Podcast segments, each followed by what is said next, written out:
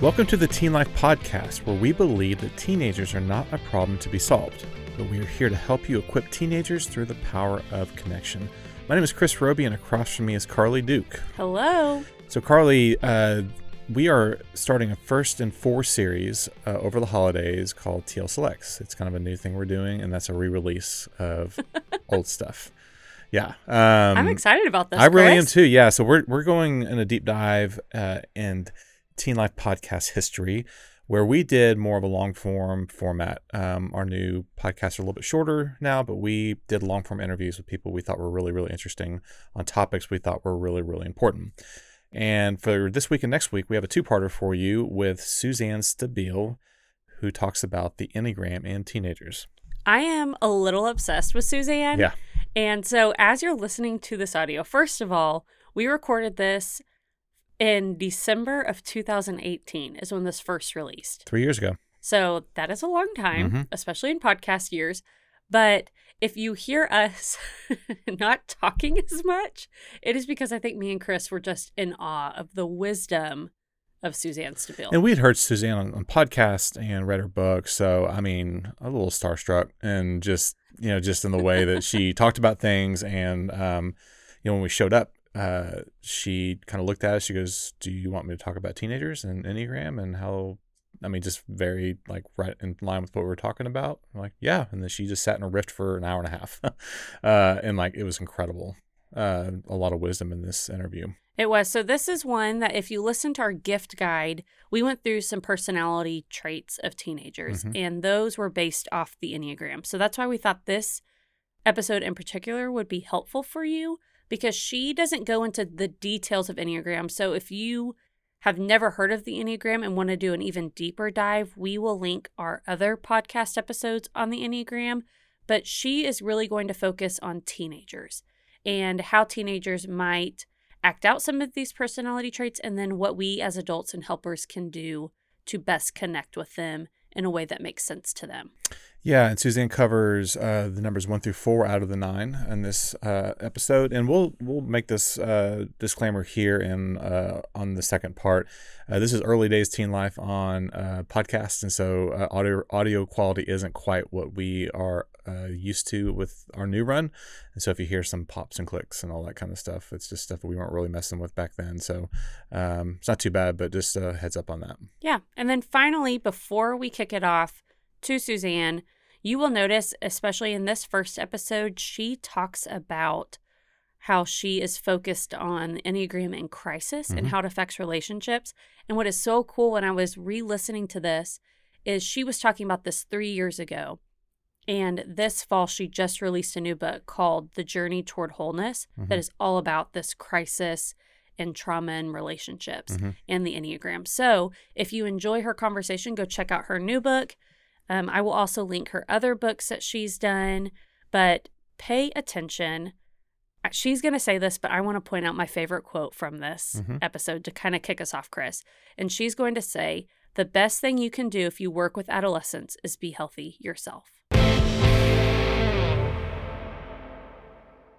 Today we're here with Suzanne Stabile. Just man, we're so excited to be Mhm. here and with an expert in the Enneagram um, and all the work that she's been doing for years and years, decades in the Enneagram. Um, and so not only are we excited to have her expertise on the Enneagram, but also her um, expertise in adolescence too and how they relate to the Enneagram. So Suzanne, um, do you want to start by just telling us a little bit of your background in Enneagram just to kind of set the stage as we start today? Sure. Actually, my husband and I um, asked to have a meeting with Father Richard Rohr a long time ago. And um, if you don't know about Richard, he is one of the first people to publish anything about the Enneagram. And um, his work that we all still rely on in Christian communities is the Enneagram, a Christian perspective. And um, he became a mentor and a spiritual director for us for a number of years. And early on in our relationship, uh, I read his book and kind of took to the Enneagram and went to Albuquerque a couple of times and spent some significant time with him exploring what I thought about it and how hopeful I thought it was and that my interest was more than passing. And he suggested that I study it for five years without talking about it. Hmm. and um, I did. I, I did because I knew I wanted to take it seriously. And in that five years, I discovered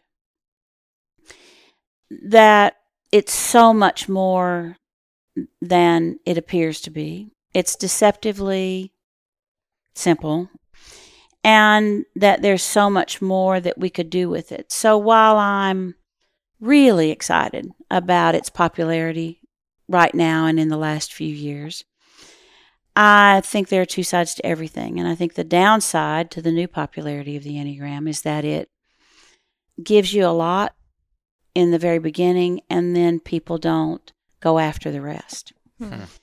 And um, there's just so much more than just knowing what your number is. And so I'm not a fan of tests or indicators. I think people need to learn it in the long form, whether or not that's oral or. Um, the Road Back to You is really a good primer. I'm really proud of it. And I think then people have a starting place for incrementally doing more and more Enneagram work. Hmm. I've been at it a long time. I'm I'm um, particularly focused right now on the Enneagram in crisis and how that affects relationships. And my work ever evolves over the years because I've known it for so long and taught it for so long. So I'm excited about some new work that I'm doing that might, in some circumstances, be of particular interest to your audience in terms of trauma or crisis or um, special needs or um, particular segments of the population. Right. Hmm. Talking through a lot of our audience, they're thinking about this in the context of teenagers. Mhm. So, how does the Enneagram relate to teenagers? Is it different than adults? How do they find their number? All of, I mean, just kind of the beginning of the Enneagram for a teenager. What does that look like? I, um, for a long time, didn't teach the Enneagram to anybody younger than 18. I've moved that down to 16 now, Mm. but I primarily teach adults. I think that if adolescents are going to learn the Enneagram, it has to be done in a space where nobody disagrees with them about what they think their number is and where nobody puts a number on them Hmm. during the process or before they start. So, one of the things that doesn't get said often enough is that your Enneagram number is determined by motivation for behavior and not by behavior. And so, children and young adolescents tend to pay so much attention to behavior, their own and other people's, that they aren't aware of motivation much. And when you when you miss that, then you mistype people. Hmm. And that causes people to dismiss the value of the wisdom that we're talking about. So I I actually think that um, working with adolescents with the Enneagram requires facilitators who don't have a dog in the hunt, is my language. Hmm. Facilitators who don't need anybody in the room to identify the way they see them or the way they want them to. And then I think it needs to be a process. So um, I prefer it when the Enneagram's taught orally. I do think the road back to you is written in a way that it, it could it could work for people to um, for groups maybe to do three numbers at one time as assigned reading and then people kind of identify with that or not and then i think all that needs to be held very loosely so if next year those adolescents think they're actually not that number there's plenty of room for that and plenty of room for growing into enough self understanding and self awareness of motivation to be able to identify correctly. Having said that, um, I always tell people when I'm teaching, uh, y- you should never assign numbers to people. You'll probably get it wrong. And then I follow with, but I know you're going to. So just leave room for the space that you might get it wrong. And I think it's particularly likely that you might get it wrong if you're not pretty Enneagram wise because adolescents spend so much time in stress. Mhm. So, you know, the thing that differentiates the Enneagram from other tools that are like it or other systems that are like it is that it's not static. And that means there's movement all the time. And if you look at a core number and you recognize that in the first half of life they're going to have some behavior from one wing, which is the number on either side of them. In the second half of life, they add behavior from the other wing, but that's not usually available in the first half of life. And then you're aware of intuitive moves to stress and security and behavior in those two numbers. And then you add on top of that the layer that adolescents are so often stressed because it's such a stressful time. Then the opportunity for misidentifying is pretty uh, significant, I Mhm. think. In terms of working with adolescents, I think if you know the Enneagram, you can work with people wherever you encounter them. So uh, when you got here, we were just finishing a Facebook Live thing where we were talking about ones on the Enneagram. And you could be a one, or you could be a seven in stress and behave like a one, Mm. or you could be a four in security and behave like a one. You um, need to be aware that one behavior is sometimes really strong if it's a wing. So I think the best thing that I have to offer your audience is to talk about what the struggles are for each of the nine numbers in their core number, and then know that that struggle would bleed over into um, a stress number, but wouldn't include motivation. Right. Is that helpful? Is that what you want? Yes, I think that'd be incredibly Absolutely. helpful as you're talking through.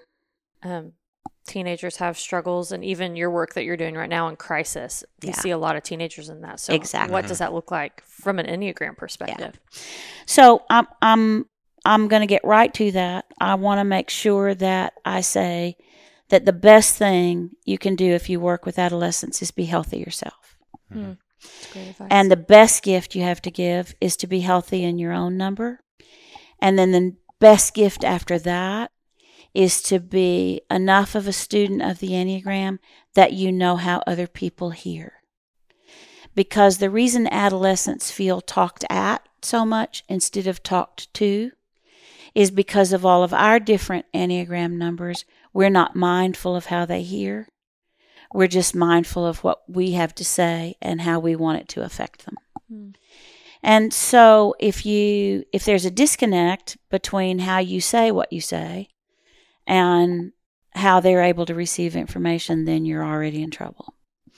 And as a preamble to all of this, I want to say that my daughter, who's now 40, who's an eight on the Enneagram, called me one morning, uh, maybe two years ago, and said, You know, I, I, I don't think the golden rule applies to eights.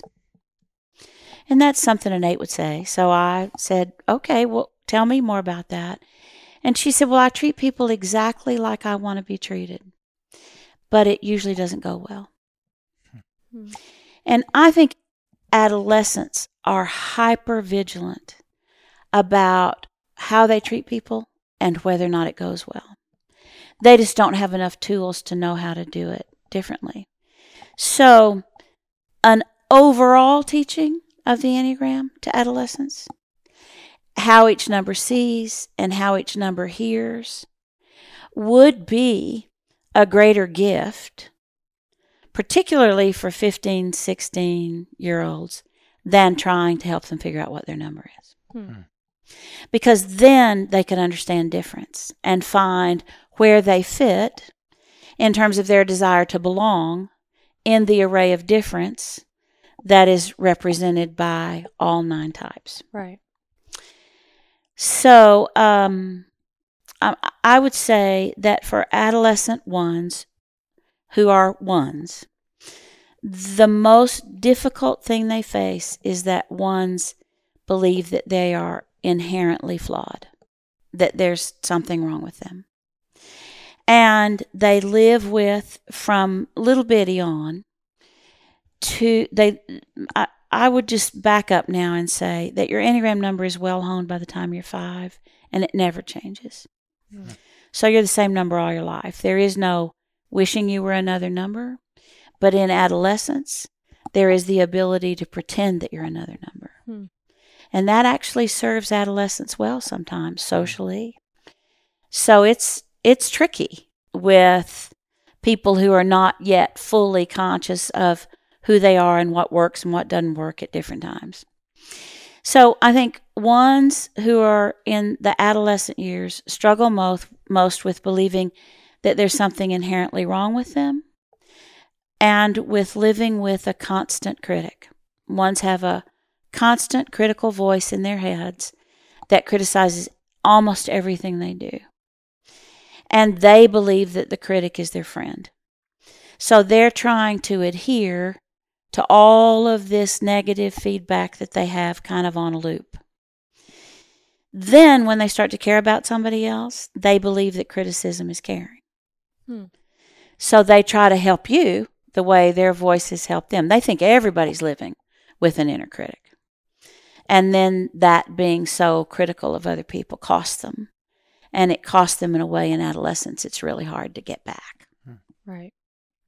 So that's that's a piece of that. I also think that um, it's important to talk about ones being in the anger triad because their anger is uh, not acceptable to them. And so they stuff it all the time. If you ask them if they're angry, they'll say no. They'll they, they'll be stressed or they have a lot to do or nobody understands them or nobody gets them. But it it all has to do with the frustration of the fact that there's just imperfection everywhere and imperfection in them. And they feel like they have to fix all of that. So um, they're critical of themselves and they're critical of other people, and there's still imperfection everywhere. And when they stuff that anger as long as they can, then it kind of spews. And then there's a mess that adult ones have a very difficult time cleaning up. Adolescent ones very seldom get the chance to clean it up. Hmm. So it's a socially defining problem that you can't undo. Right. Now, talking to ones, how can adults speak to that inner critic in a way? Because I don't perceive that just saying, like, oh, it doesn't matter, don't worry about the mistakes, is not going to be worst helpful, thing. right, No. to a teenager. So, what can we do to help them with that inner critic? So here's what's really helpful is to say never be patronizing. You never say it's good enough. Don't be silly, you look beautiful. Don't Hmm. don't do that. What you do is you say, "How can I help you have this be what you need it to be?" Hmm. How can I help you have what you need to do what you need to do so that you can be satisfied with it in the end? And that ones can learn to speak into. At first, it's kind of what? Like nobody's ever offered to help me have it the way I want it to be. People just tell me it's good enough. So that's a that's a big piece to say, I'd kind of like to help you have what you need here. Is there anything I can do? Hmm. Um, and I think you have to do what I would call for adolescents surprise, unexpected, unrequested compliments. So you you have to leave them a note that says you did a great job.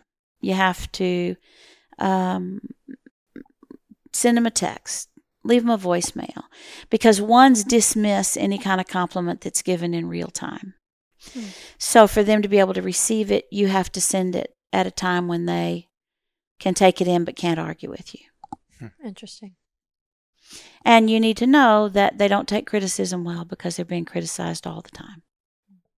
So it's hard. Mhm. It's really hard.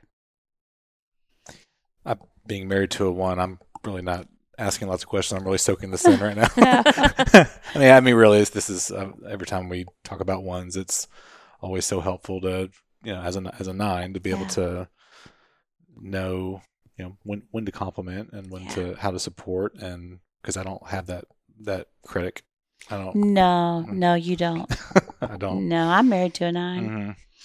Yep. It would be helpful at times, maybe. Yeah, But you don't have it. Just so I can I can relate, you know, Yeah, a little bit. Yeah, yeah, exactly. yeah. Yeah. And what's interesting too is um as we move to the two though, but a nine or a two that has a one wing, would they have part of that critic as well? Or is it I That- know it would look different, but Well, they don't. They don't. They have self talk, but all numbers Okay. have self talk. They don't have the critic, but their oneness, if they have a big one wing, shows itself in behavior, Hmm. and it's as important to them for something to be right and correct as it is to ones. okay. Interesting. But Okay. they're not. They don't have that inner critic beating Right. them up all the time. Right. All right. So moving to twos. So I'm not going to talk about gender difference much as we talk through this because I don't think it's important in every number, but it's important here. Um, so let's start with the understanding that twos are in the feeling triad and they take in all information with feelings and then they feel like they want to do something about it. And so twos are the most emotionally available of all the types on the Enneagram. They are unaware of their own feelings. What they pick up is everybody else's feelings. So they end up putting themselves kind of in a helpful psychic kind of role, you know, where I know that you're hurting and I, I know how to help, or they do nice things for other people. And they want something in return, but they don't always know that they want something in return. It fe- they want appreciation and they want you to want them. And they don't always know that. But what happens, unfortunately, with adolescents is male twos are seen as sometimes as too soft and having too many feelings and being too emotional and being too relational and too available. And um, so it's a situation where what we appreciate in female twos during adolescence, we don't appreciate Right. Yeah. in male twos. Yeah. That's tricky. And um, another thing that has to be really watched for in twos is they feel responsible for helping other people. So um, twos pretty much in early adolescence disconnect from their own life and their own needs and find the satisfaction that they get from helping other people with their needs and their problems. And if you try to talk with the two about themselves, they usually turn the conversation to have it be more about you and how they could help you and what you might need. Twos don't have very good self esteem. They um, tend to feel like that they're not enough on the one hand, and that people rely on them too much and take them for granted on the other hand. And so they feel good in the beginning of relationships, but then they feel like people don't stay close enough, usually, for them. Hmm. Twos, um, as adolescents, often find themselves in caregiving roles for um, other kids or little kids. And it's really important that adults who work with adolescents in groups know where and who the twos are because the twos are the one who know the stories that make up everybody else's life. Hmm. So really in a group of adolescents, the information about everybody lies with the two. They are reticent to share that. They generally think they can handle things on their own. And um, they pretty much give until they're exhausted and return to their own lives, kind of feeling sad and not really wanted and not appreciated. And that lasts for a few days and then they're right back in. And they don't have any idea how to ask for what they need. No, no clue. I've been working at this for a long time. And the hardest question anybody ever asks me is what do I feel or what do I need? Hmm. So, um, workers with adolescent twos would feel like twos withhold their needs. And it's just that they don't know. And there's an exacerbation that comes with how can I make you feel better? And you don't know, and you say you don't know, and that seems unlikely, and um, it's it's tricky. It's Is very there- tricky. Is there a good way to ask a two, adolescent to that question? well, you can ask, but it's not that they're not telling you; it's that they don't know. Just I don't know. and it doesn't help for you to guess. So um, it would be really good to encourage twos to journal, and it would be really good to give twos journaling, adolescent twos journaling starts. So that might sound something like, "I feel alone when." I feel important when. You could do that verbally, but twos would um, give you a pleasing answer rather than work for the real answer. Mhm. You know, ones are kind of longing to hear and believe that they're good, but twos are longing to hear and believe that they're wanted. So, uh, traditional Enneagram teaching suggests that twos, sevens, and nines are the numbers that are most prone to addiction. And I don't agree with that. I think sevens are the most prone to addiction. But I understand where that teaching came from because twos uh, are longing to belong. I think all adolescents are, but Mhm. not to the same degree that some are. And twos are all about belonging, and they will give up more than they can manage in order to belong, which gets to be crisis territory if it's Mhm. not monitored and managed carefully. Well, I can see how that'd be a problem as a teenager, which I'm a two. But um, I was telling my husband after reading this book, I was like, I feel like I have a lot of friends, and I think a lot of people would say they feel close to me. hmm But I was like, it's really hard for me to rely on that one person. It's Mhm. really hard for me to say like, no, that's my that's my person. That's my go-to. Right. And I was like, that. and after reading and the more I studied the Enneagram, I was like, I understand why that is. And it is interesting because I would perceive that I'm really good at knowing feelings, hmm but as you talk, but I'm not really good at knowing my own. And so having to look out for the twos and making sure that they're taking care of themselves, because I feel like that's a hard place for a two of they're taking care of everyone else Right. and not actually looking after themselves. Well, and they're not, and they don't know how, and they don't know what they need when you ask, and so you have to figure it out. Mm-hmm. You know, I think we just have to do things for twos without asking them. Hmm. And I, um, y- you know, I think the reality too is it's hard to have a go-to person when you are the go-to person, Mm-hmm. when that's the role that you've given yourself. Right. Tricky. It is tricky. Man, I I feel like I'm being taught to Yeah, here. Yeah. You heard enough about twos. Good, you want to move on to threes? Yes, maybe. Got two twos in the room. Yeah, it's like that's yeah. good. Yeah. All right. We're good talking about my feelings now. Let's move Let's on to move other on. people's. So you know, for threes, um, threes wake up in the morning while they're brushing their teeth and they think, "I have to be successful today. It's what I got to do." So how am I going to do that? And so generally, adolescents are in organizations that they'll be good at, where they can achieve and be successful. They are uh, they plan the day before what they're going to wear, how they're going to be, who they're going to eat lunch with, how they're going to do their day.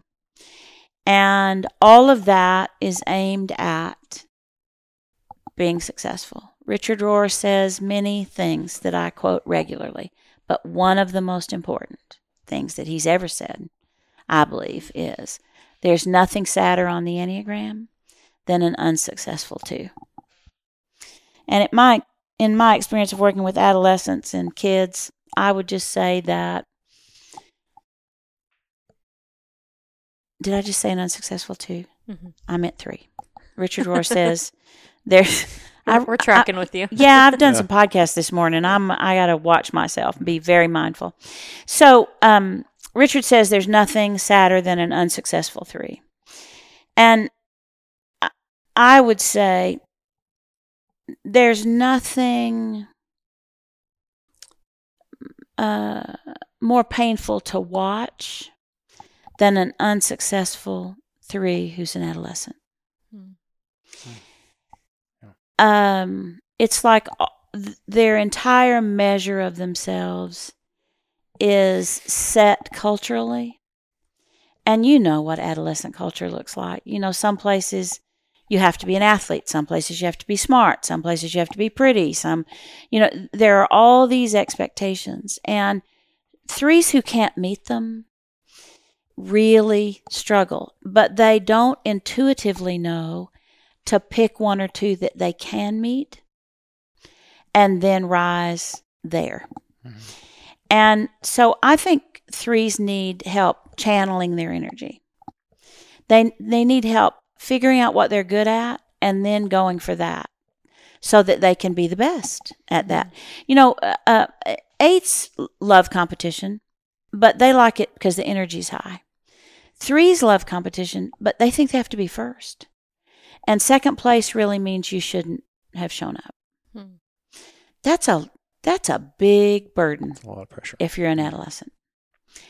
And then if you are successful, you have to maintain that somehow. And if people surpass you, that's not a good thing. And the other thing that is very tricky for threes and people who are adolescent for threes period, but people who work with adolescents really need to know this. And that is threes can be the poster child for any organization that they belong to. So in traditional Enneagram language, threes are referred to as chameleons. And I don't use that language much. And I wouldn't use it now if I was talking to just adolescents. But if I'm talking to people who work with adolescents, then I think that's a real important word for us to identify. Because threes behave differently depending on who they're with. And depending on their neediness, they're willing to do a lot to belong. Hmm. So they don't ever get all their friends together. They have to keep the basketball team separate from the cheerleaders, separate from their church group, separate from their cousins, separate from the neighborhood group. Because they behave differently with all five groups in order to be the top of what the group requires. And they do that intuitively. And so when you grow it up, you know, it- it- we live in Dallas in a three city. And Enneagram experts know and say that the United States is a three country. Hmm. So if you take a three kid in a three city, in a three country, then everything they could do to be healthier is not what's prescribed by the culture. So they just blend right in and they easily lose themselves in that.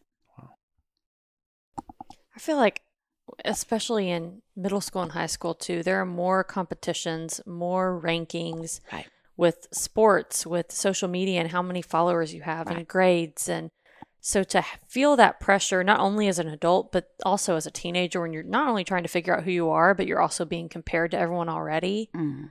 Man, you're right. That is, that would be so, and is so difficult to watch teenagers struggle with that. It's really hard. I, I just think it's almost impossible. And I, you know, sometime I- I'm not. I'm gonna stay away from it today because it would take too much time. But sometime uh, we should get together, or you should get somebody who can come do a whole thing with you on each number for adolescents and social media. Hmm.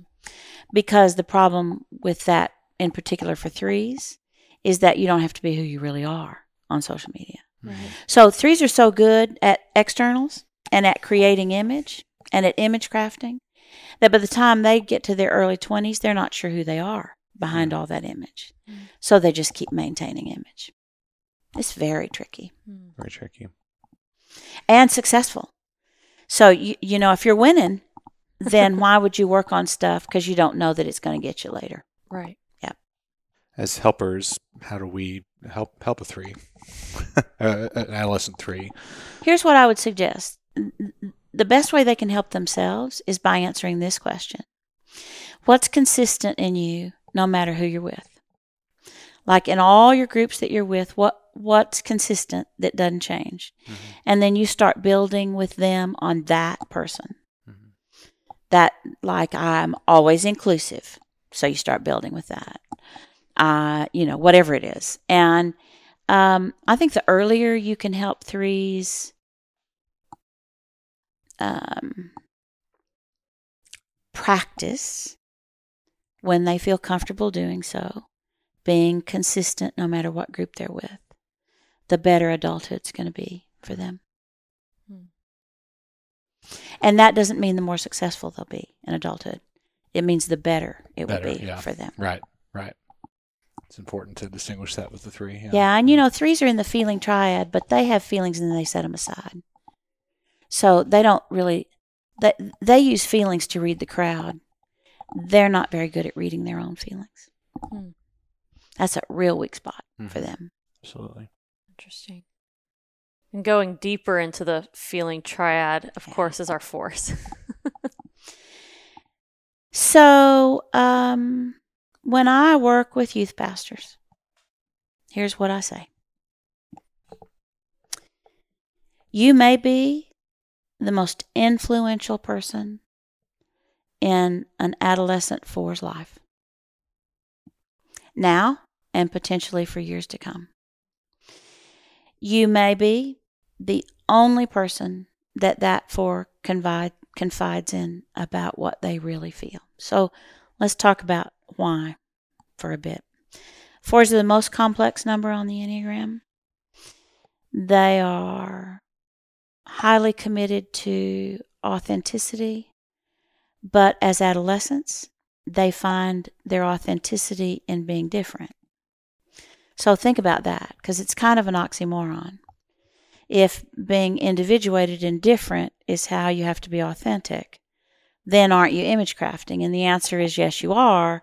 But what you're desperately trying to do is not look like everybody else. So I was in a city recently that in the windows, a very wealthy city, that in the windows had uh, of a hamburger joint, had pictures of all the girls on the drill team and all the football players and all the cheerleaders and they all looked exactly the same. Hmm. There was an image that you had to fit to be that. And what you have to know is that fours are desperately fighting against that Hmm. because they believe that they need to be seen and known for who they are. So if you work with fours who are adolescents, then the you you have to give them time because they know they're different. They know their perspective is different. Uh, in the tradition that I come from, we believe that forty to fifty percent of the world is sixes, um, and we also believe that the fewest of any number is fours. So a lot of people don't know a four. Um, youth groups may have one four. Uh, they're not. They're just not everywhere, and they're they're the most unique as well. So I am sorry to say to the two of you that I don't have enough language to talk about how complex I think adolescence is for fours. So so I'm going to do the best I can. I don't know a place on the planet that has less permission for authenticity than middle school. There's just really no room for that. Mm-hmm. And if you don't fit the mold, then you're alone. You eat alone, you're alone. Even if you're in an organization, you're alone.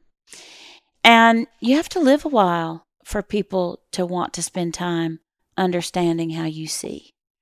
So I think maybe one of the things that I didn't say at the top um, is that your Enneagram number, if I was going to do an elevator speech, I would say that it's based on nine ways of seeing. And I, would say that the four's way of seeing is highly unique and it involves texture and context and content. And it's not surface or smooth. And that's a lot to put in a kid. It's a lot to put on a 14 year old who just really kind of wants to fit in and have somebody to eat lunch with and hang out with on the weekend, right?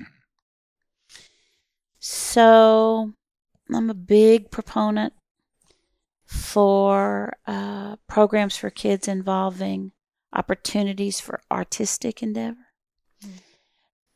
It it is a misunderstanding to think that all um, artists and musicians and writers and poets, dancers are fours, but lots of them are fours. Yeah.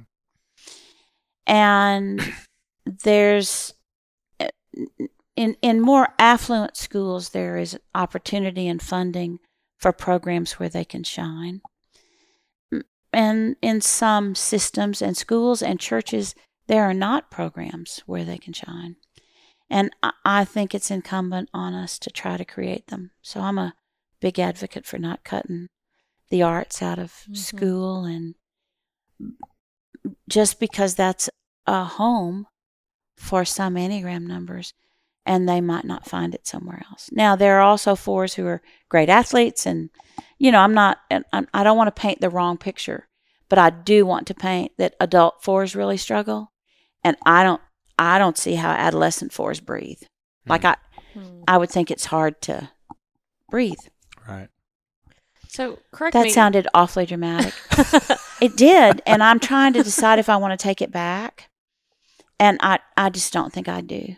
And the reason I don't think I want to is because if you're working with adolescents, if you can't take in fours on that level, I don't know how you're going to be able to meet them where they are. Hmm. And they need you to. Well, yeah, and I think you talked about youth pastors being such an influence. You know, those those are the guys who, you know, like to be creative in the ways that they Right. engage Right. teenagers. So it's Right. not just one way That's right. um, that maybe you would as a coach or a teacher, but a pastor is going to really have that opportunity to do a lot of different things to engage that student. So Here's what I say when I leave youth pastors. At the end of the day, I pointedly do my ending and turn back around and say, you need to make room for them because you may be the only person they're talking to.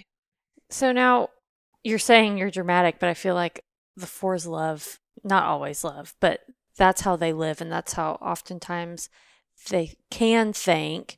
But correct me if I'm wrong. I hear you saying that they want to be different, but want to be celebrated in those differences in a sense of belonging. Right. So, not different as in you're different, you need to stay over there and be separate, but different of we celebrate and we see your differences. Now come be a part of They- what we're doing. Yeah, what they want to be is authentic.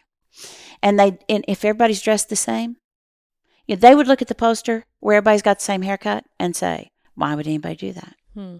Because it's inauthentic, they would say. And that might be just right for half of the people in the photo. But do you know what I'm saying? When everything looks the same, fours think that people are being disingenuous Right. and they don't trust that. They just don't trust it.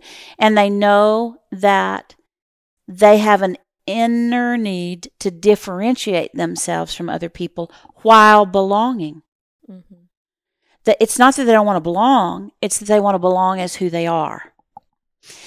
And you know, you got to watch for fours. They're the only people on the Enneagram who can bear witness to pain without having to fix it. Fours uh, are comfortable with melancholy. It, it's their sweet spot, actually. And fours will tell you that they feel melancholy every day, but that they've never been depressed. So adolescent fours spend their lives with people telling them to cheer up. And the adolescent fours tell me that when people tell them to cheer up, they want to throw up. it's like I'm I'm not sad. I'm taking in everything, and some of it is sad. Hmm. So I it's a complexity that's worth going after, but those are kids who need a hearing. And other kids aren't mature enough to give it to them for the most part. So I'm, I'm just going to tell you a story. Maybe it'll help. When I was first learning the Enneagram, so remember we're back 30 years now, probably 25 years ago, I uh, went to the mall. And you remember goth kids? Well, I, th- I was learning the Enneagram and I thought, I bet you all those kids are fours. So I went to the mall. Uh, it was Town East Mall. We lived in Grand Prairie, and I went to Town East Mall, and they were all there in their trench coats and their boots and their bags and their dark everything. And I rounded them up and said, I'll buy you dinner if you'll let me ask you questions for an hour. And they said, okay. So now this is a trip, right? What I'm about to say. I, I realize what I'm doing. Hmm. this was before MySpace. Hmm. So when I asked those kids why they were dressed like that, they explained to me that they all go to different schools and it's how they found each other. And they said if we were dressed like everybody else, we couldn't find each other and nobody would ever notice us. And that was an expression of difference for them. It was not an expression of rebellion.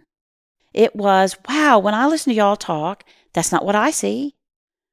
When I hear what you do with your time, that's not what I want to do with my time. And so now they're called emo kids and they hang out in coffee shops instead. But it's the same kids. So I'm I'm done preaching about that. Incredibly helpful. But it's the most A little preachy. is the most maybe beneficial way for adults to interact with them to listen and Mm-hmm. authenticity. Because I heard you say saying cheer up, trying to fix it is not what a four needs. Well, and usually there's not anything to fix. Hmm. Fours are not uncomfortable in their melancholy. We're uncomfortable with their melancholy.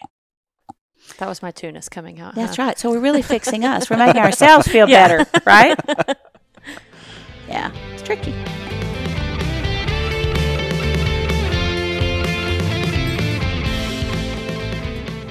All right, that's a wrap on this one. Thank you so much for listening. A special thanks to Carly Duke and to Kelly Fan for producing this podcast. Also to Luke Cabrera for our awesome podcast music. If you want to know more about Luke and his music, check out his contact info in the description. Well, this podcast is for the helpers, and we really hope you feel helped. If there's something we haven't talked about or a topic that you're really interested in, email us at podcast at teenlife.ngo, and we will do our best to get to that topic. We will see you next week.